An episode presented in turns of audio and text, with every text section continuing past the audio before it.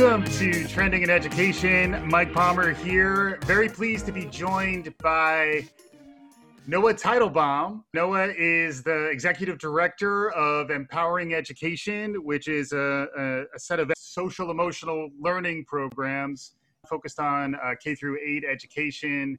Lots of interesting stuff, a lot of relevant trends and themes that we're going to pick up on around mindfulness.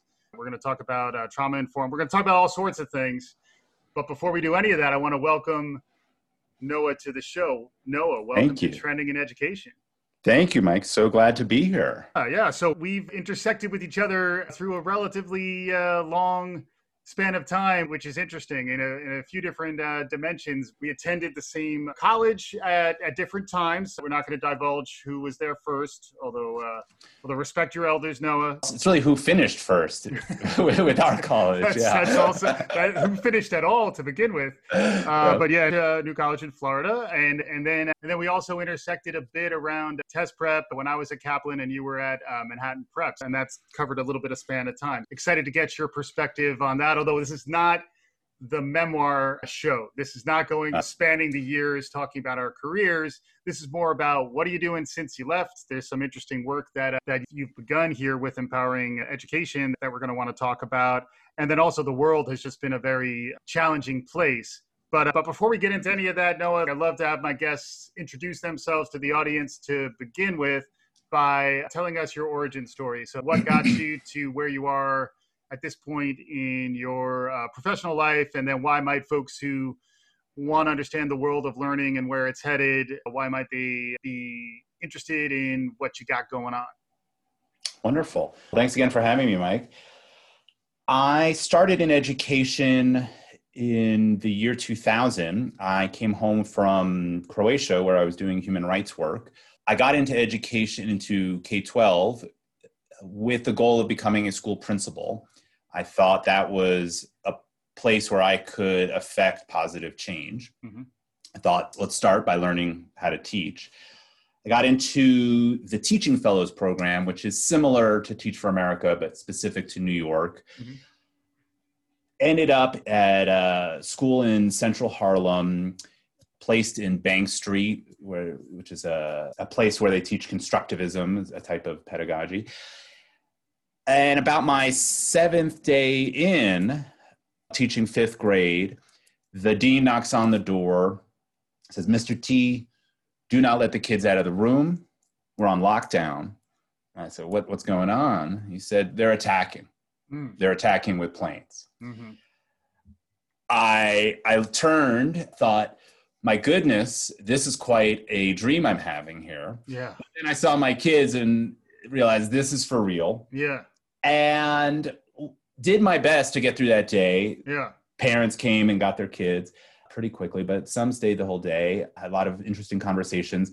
But it was the first time I clearly saw that I did not know how to meet the needs of my students. Wow, yeah.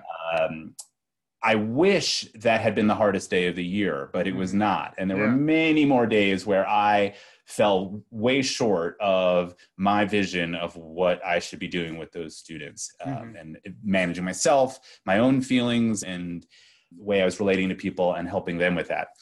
I, I stayed in the classroom for I think about six years, became an instructional coach, helping other teachers hone their craft got into data driven instruction, things like that, with a lot of the high performing charter schools like Uncommon Schools and KIPP and Achievement 1st mm-hmm. I, I really learned to teach at North Star, which is run by Jamey Verrilli, who's now runs Relay. And the best assignment I ever got was teaching a fifth grade math class three times a day, the same lesson, which I thought was going to be terrible, but I got to really hone the craft of teaching there. And I learned how to teach. I learned how to get kids to learn the things I wanted them to learn. Mm-hmm. I always was stressed though. I got eczema. I couldn't sleep well. Yeah. I, it was such a stressful job. I eventually, really because of that, decided I didn't want to be a principal. I figured if I am so stressed out as a teacher or instructional yeah. coach, how's it going to get any easier as a principal? And I went into helping teachers who work with adults at Manhattan Prep and then Kaplan, mm-hmm. where we ended up bumping into each other. And I was glad to be able to bring some of those same ideas about constructivism and integrity of pedagogy to, to that work. I eventually got more into the business side of things and then went to business school. And when I came out, I took over this nonprofit, Empowering Education, which had been around for about 10 years and needed sort of a, a pivot and a bit more of uh, business savviness. That's how I got to where I am. And I like where I am because I'm getting to use my knowledge about how businesses run, how to get the word out, things like that. But I also have a lot of experience in the classroom and. I have a lot of places where I think I didn't do that well. Mm-hmm. And. I am really working on building a program that I think would have helped teachers like me yeah. because the A plus teacher they're doing okay and you can give them kind of any program and they'll work it out yeah it's the normal teachers who right. that i think you got to design for and yeah. i remember myself as that teacher yeah yeah super relevant in a lot of ways nowadays too in that teachers are very much frontline workers nowadays particularly since the fall and the mm-hmm. the spring as well but the when the the medical crisis was front and center the public health crisis was front and center education was an emergency pivot and you maybe got a pass on the, the end of the, the, the, the previous academic year. But now coming into the fall, there was hope that there wouldn't be that much slippage. We won't see as much learning loss. But in order to maintain where we are and then also really help the whole student, help the whole family, help the community, we need those frontline workers, our teachers, to be really thriving. And the reality is, that's really pretty near impossible in light of all the challenges that are out there. So I think to begin with, just to empathize with teachers out there, it sounds like that's something where even your origin story and my perception of you has always been as a teacher at heart. Can you talk about how empowering education is thinking about the connection between social emotional learning and wellness and mindfulness and then being teacher centered in addition to unlocking this potential in students? Sure. When I started up, I started touring the schools that we were working with and started talking to schools we weren't working with and finding out what's going on with social and emotional learning. What I perceived was a lot of talk about it and then often not a lot of action, even in schools that had programs. And so we decided that was the problem to solve for our organization to create a program that teachers would actually use. Mm-hmm. And it's not the sexiest thing, but that a teacher could get do well with even if they really didn't prep more than a few minutes. Yeah. Because yeah. there is so much coming at teachers. Yeah. And this is not to disparage them. I, w- I wish, I, I hope they prep the day before and, and yeah. do thinking and customization. But the reality is, there's a million asks of teachers. Yeah. Um, and graduate programs have caught up to a degree around social emotional learning, mm-hmm. but one class doesn't do it. And, right. and to know actually what to do. How do yeah. I teach coping skills? Sure. And what. And, and, and even the phrase coping skills is an abstraction as opposed to when you're actually in a class with a kid or if you're in a, a zoom room with a, a fifth grader who is having a hard time that real life situation that people have to quote unquote cope with is something that isn't real until you experience it. And then when you're experiencing it frequently you can feel isolated or, or not supported. Can you flesh out a little more how your program is more about the actual delivery in the classroom as opposed to the more sort of hypothetical aspirational. aspirational component? Yeah. It actually goes back to some of the work that happened when i transitioned to working at, at kaplan and we had this product development consultant jeff gothelf come mm-hmm. and he wrote a book lean ux with josh seiden and great guys, and I thought it, that work was some of the most interesting work that I had done. The essence of that work is developing products that people actually uh, want right. and to develop it iteratively versus like plot out your project and then yep. a year and a half later drop it on the public and say oh what do you like? Yeah. The essential question of that process is what's the most important thing to learn next? What's the cheapest, fastest way to learn that? Yep. I brought that to this work, a not for profit budget and all of that, but yeah. still able to do some of that. And the the secret ingredient is not too fancy. It's actually going into classrooms and actually teaching the lessons myself, yeah, having yeah. my program developer teach the lessons themselves, watch teachers doing it, watch struggling teachers do it, mm-hmm. watch masterful teachers see what they do with our program. Yeah. One one teacher I'm out in Denver, one teacher uh, Marie in a very challenging classroom with some wonderful kids, but a lot of issues. I saw that she had created slides. We didn't have any slides. I realized, oh, yeah, this is what teachers do to mm-hmm. organize their lessons now. Right. Even though it's social emotional learning and we're wanted to not be top down and that sort yeah, of thing. Yeah, yeah, They're using slides, even this masterful teacher. Mm-hmm. So basing it on what's actually happening, what are they actually using? And part of that work also was for the younger kids, the lower elementary, K2, realizing that our program when I arrived was a little too didactic. Mm-hmm. The example that comes to mind is you know, there's a lesson on neuroplasticity, and I don't think the term neuroplasticity you know got used a lot, but it was in there, yeah. and a lot of these things just fly right over the kids' heads, mm-hmm. even if you're not using a fancy term like that. Yeah. And what kids uh, respond to and what they learn from, particularly at that age, are stories. Mm-hmm. My children go to oh, Denver Waldorf School huge emphasis on storytelling with the younger the lower elementary kids. Yeah. So we created a whole series of stories embedded the lessons in there. Mm. and one thing i think a lot about in education is are you struggling with the right tension? Mm-hmm. and it's not have you solved it? Are you struggling with it? Right. And with those stories we were struggling with how much metaphor to use because there's a lot of power in metaphor. Yeah but it also can be very unsatisfying to particularly the adults if there's not a clear yeah. takeaway. Right. So trying yeah. to navigate that not tension. A, not a lot of ex- French existential uh, angst in the narrative. That's something that might appeal as adults who may like Swedish cinema and, and they, maybe. they see, see, death and Olivier on the beach there. Not yeah. so much the type of narrative that you want to bring to a typical second grade class. Yeah, exactly. Yeah, yeah. A little French existentialism meets Danny uh, Tiger. Yes. Daniel Tiger. There you go. Yeah, yeah. So, so th- that's the tensions we're wrestling with, and knowing also teachers have limited time, so trying to make the most of the time that they, if they only have twenty minutes, making it count. And then another interesting tension is you're asking teachers to talk with their students about feelings, about relationships these are topics that usually belong to the mental health people yep.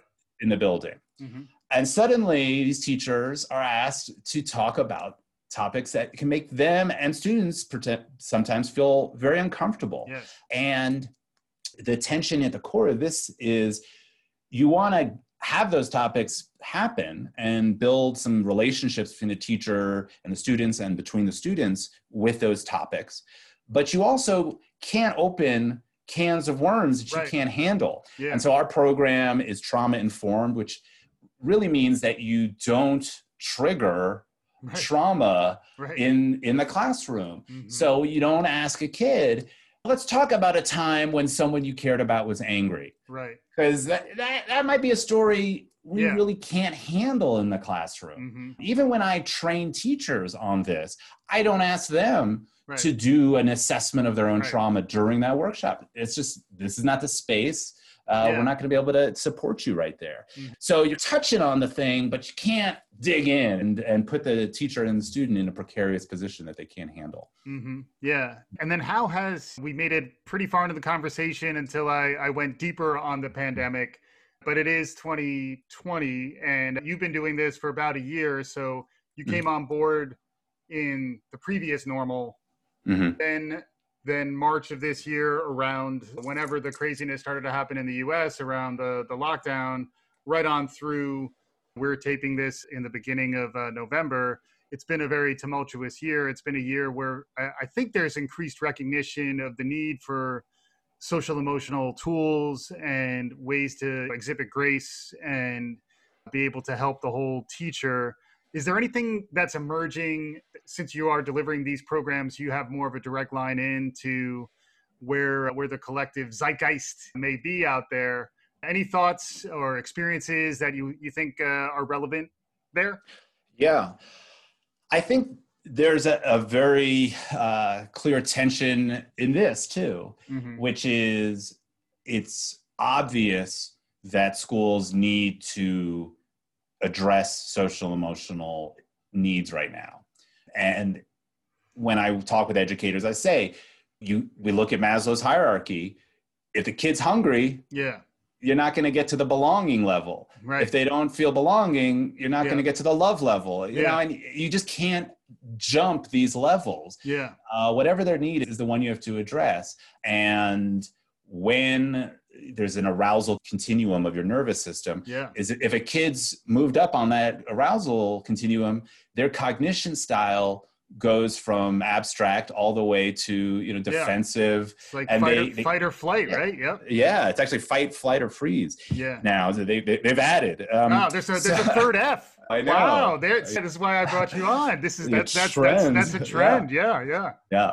There's actually some controversy over freeze, whether it's um, sympathetic or parasympathetic.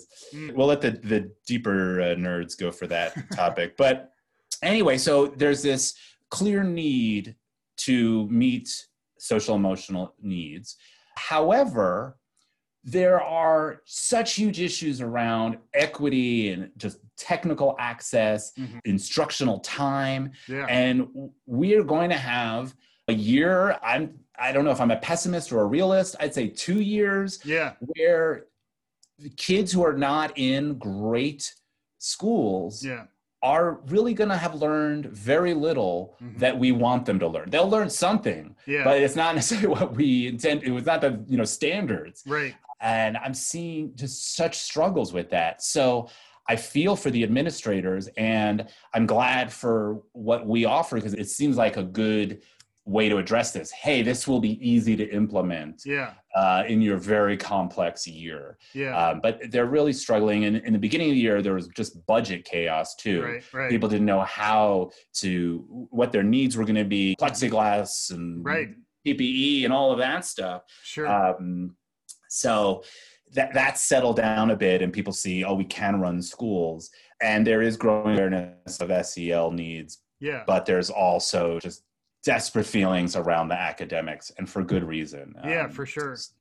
yeah the it does feel like there will be le- learning loss. I think everyone's coming around to that reality and its question is how much can we catch back up once things settle into more of a new normal? I do think there is an opportunity around and you were just touching on this around actually increased learning around social emotional skills and the relevance of social emotional skills even the amount of class time that can be devoted to wellness and just those sort of base level feeling of safety, uh, feeling of belonging, understanding that we're going to perhaps be losing ground on the cognitive side.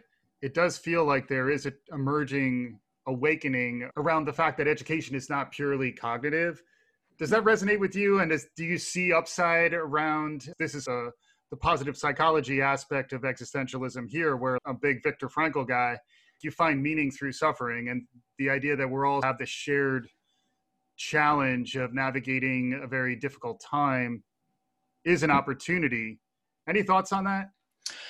Yeah, a lot of thoughts. For one, I just, in case there's someone who doesn't really know what social emotional learning is, let me give the the, the 30 second um, tutorial here. Yeah. So it, there are five competencies within it self awareness, self management, social awareness, um, relationship skills, and responsible decision making. Yep. And those are come out of CASEL, mm-hmm. the, the guiding body in the States yep. for this.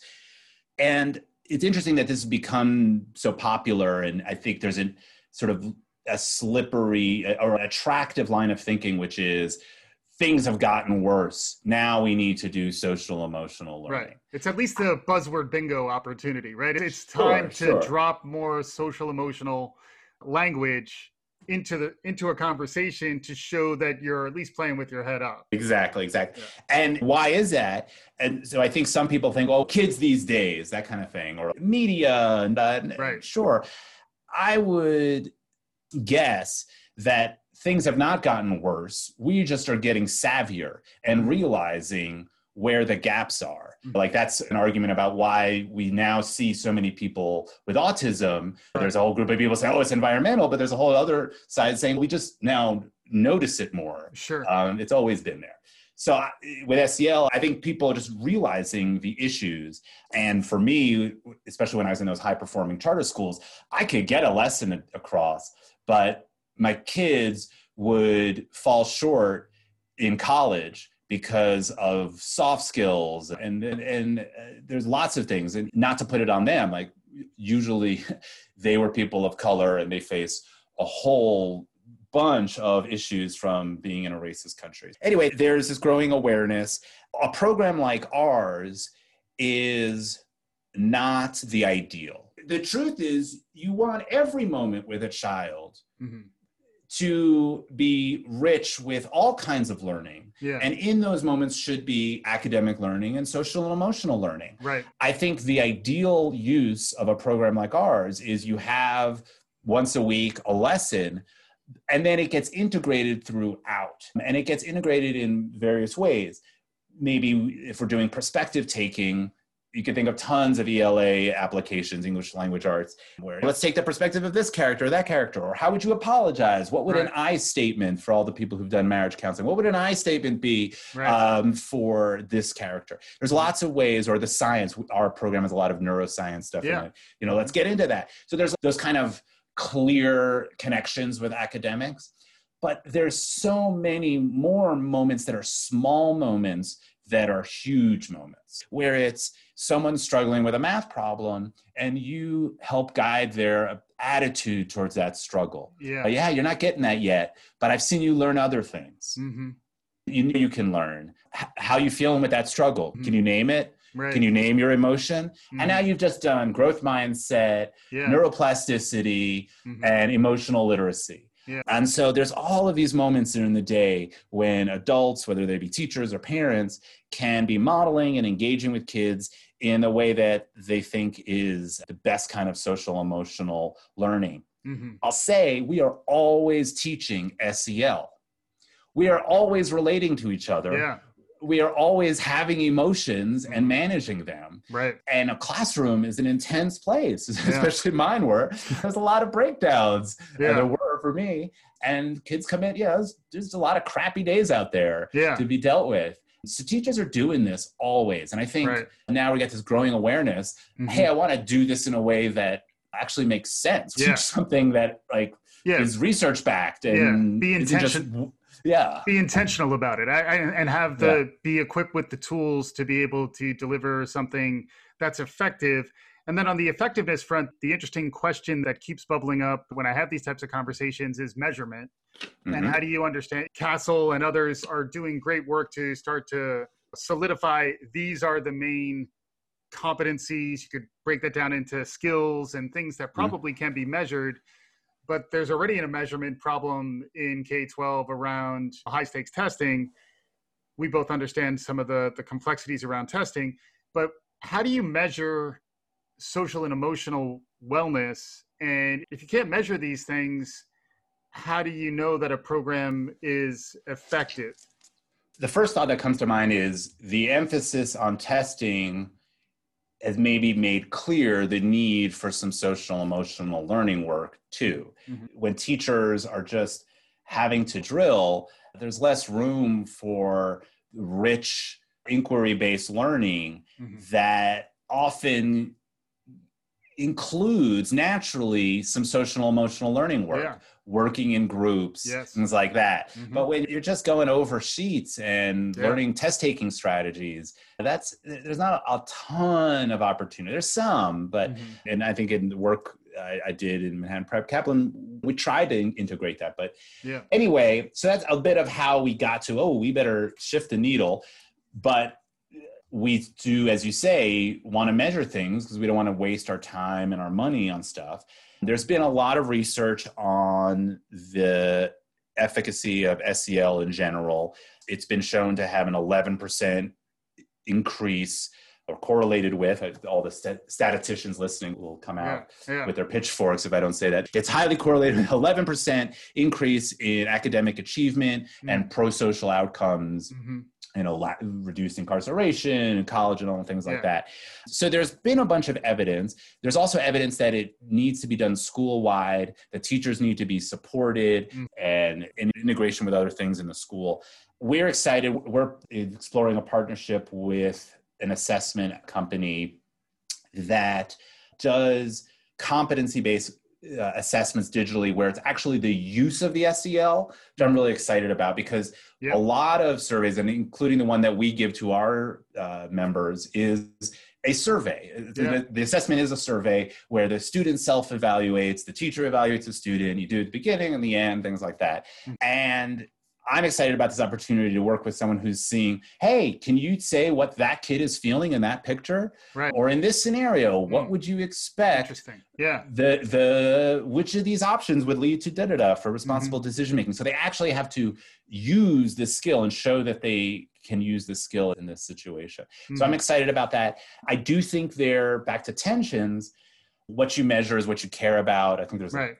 a cleaner way to say that. But at the same time, we're doing a lot of measurements of kids. Yeah. And there's also a bit of art to SEL. It's not just let's learn objective 14C. Yeah. It's also about building relationships in a holistic way mm-hmm. in the classroom and mm-hmm. experience experiences together, which will translate to growth in all of those areas.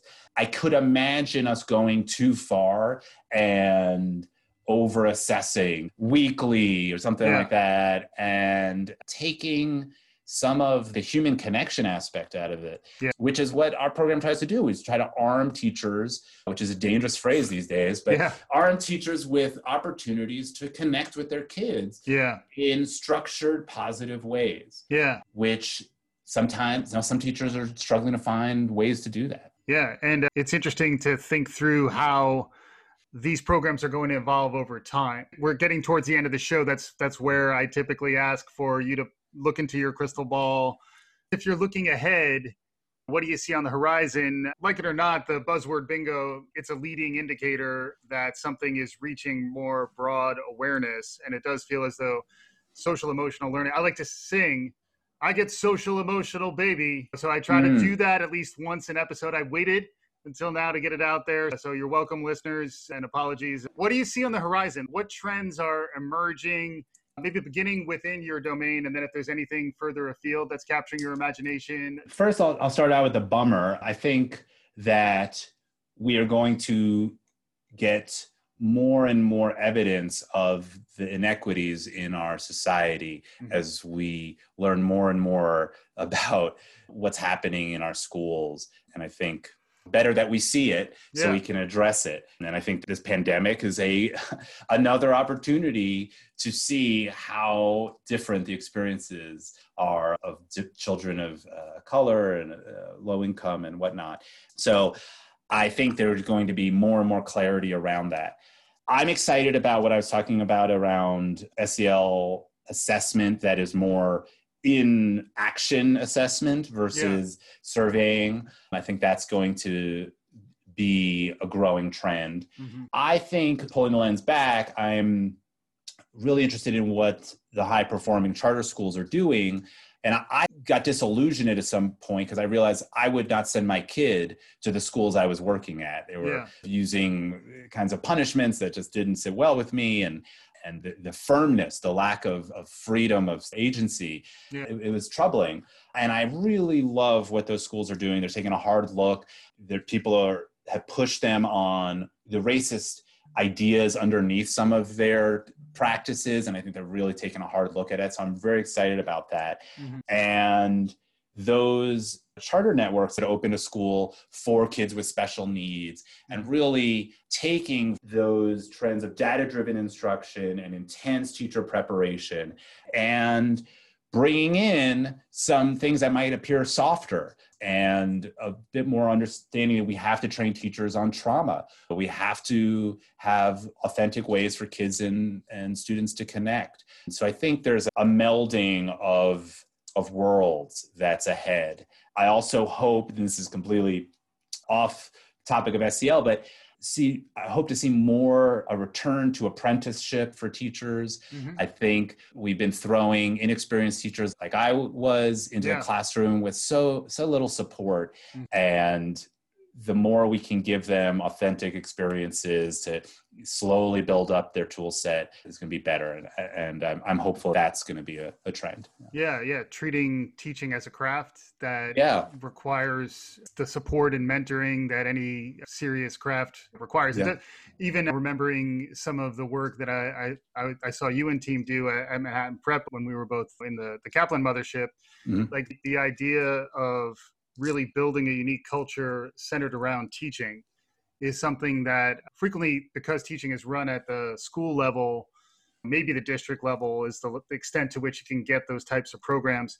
You could see a real need there to treat this as a priority. And I could also see why organizations like the one that, that you're running at Empowering Education mm. can really fill that need because at an individual school level, classroom level, even at a district level, it's not like they're going to be able to focus on this with the level of care and attention uh, that you and team are, are providing. I think we're at the, the finishing thoughts. We got visionary there for a minute. Feel free to stay out there if you like, or, or rein us back in. Take us wherever you want us to go. If folks want to learn more, uh, find out more about you or empowering education, any places to direct them, things to pay attention to? Sure. Empoweringeducation.org. Uh, okay. a place to learn about our program. And there's mm-hmm. people want to try out our lessons. There's a free trial and our stories. There's a, a book, Munchie and Jumpy Tales. Uh, oh. get it at the bookstore. We're read gonna have to bring kids. back. I want more on this next time. But yeah, yeah. that's a good tease. Yeah. But um, you know, I, would say a whole other topic that uh, we could do a whole other session on is you know what we saw with since we worked at a test prep company mostly working with adults, or at least I was uh, yeah. for going to graduate school, the the surge of interest in not going to graduate school and instead just learning coding or yeah. uh, more discrete skills.